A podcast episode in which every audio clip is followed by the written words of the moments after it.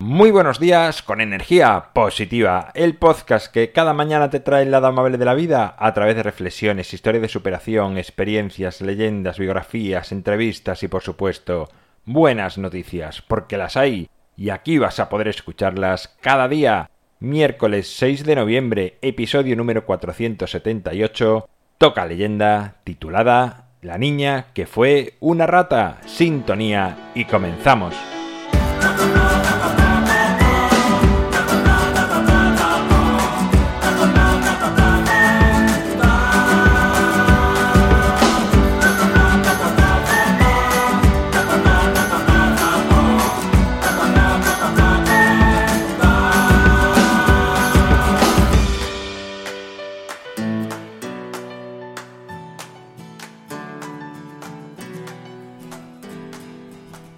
Buenos días de nuevo, suena la guitarra de fondo, eso significa que nos acompaña una nueva leyenda.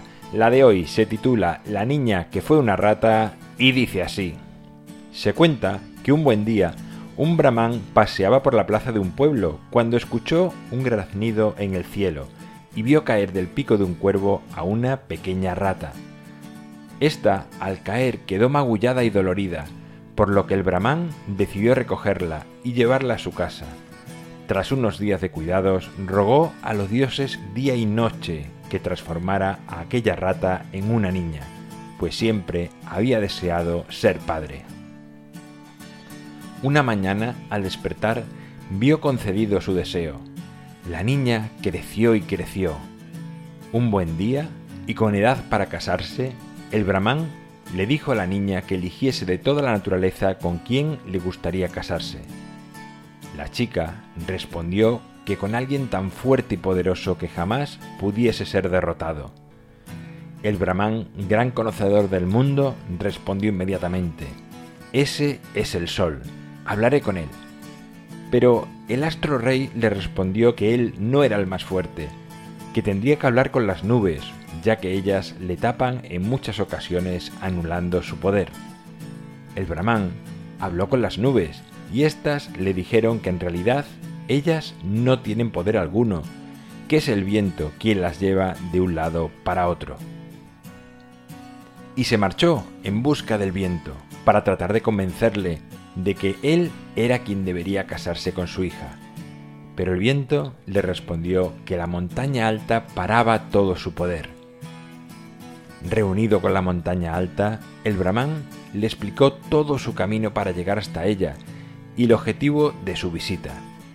La montaña le dijo que ella no era la más poderosa, pues aunque era alta e imponente, un pequeño ratón la perforaba interiormente y hacía lo que quería con ella sin poder impedírselo.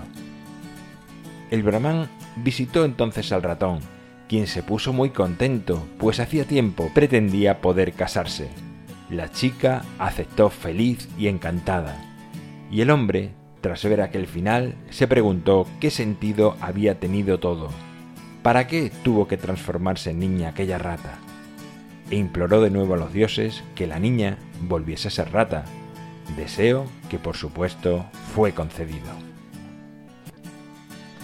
Bueno, pues ahí queda la leyenda de este miércoles, una leyenda más, si no me equivoco, hace el número 93 con lo cual nos acercamos a la 100. Te recuerdo que para esta Navidad me gustaría, no sé si me va a dar tiempo, pero que se publicase un libro que recogiese las 100 leyendas de energía positiva.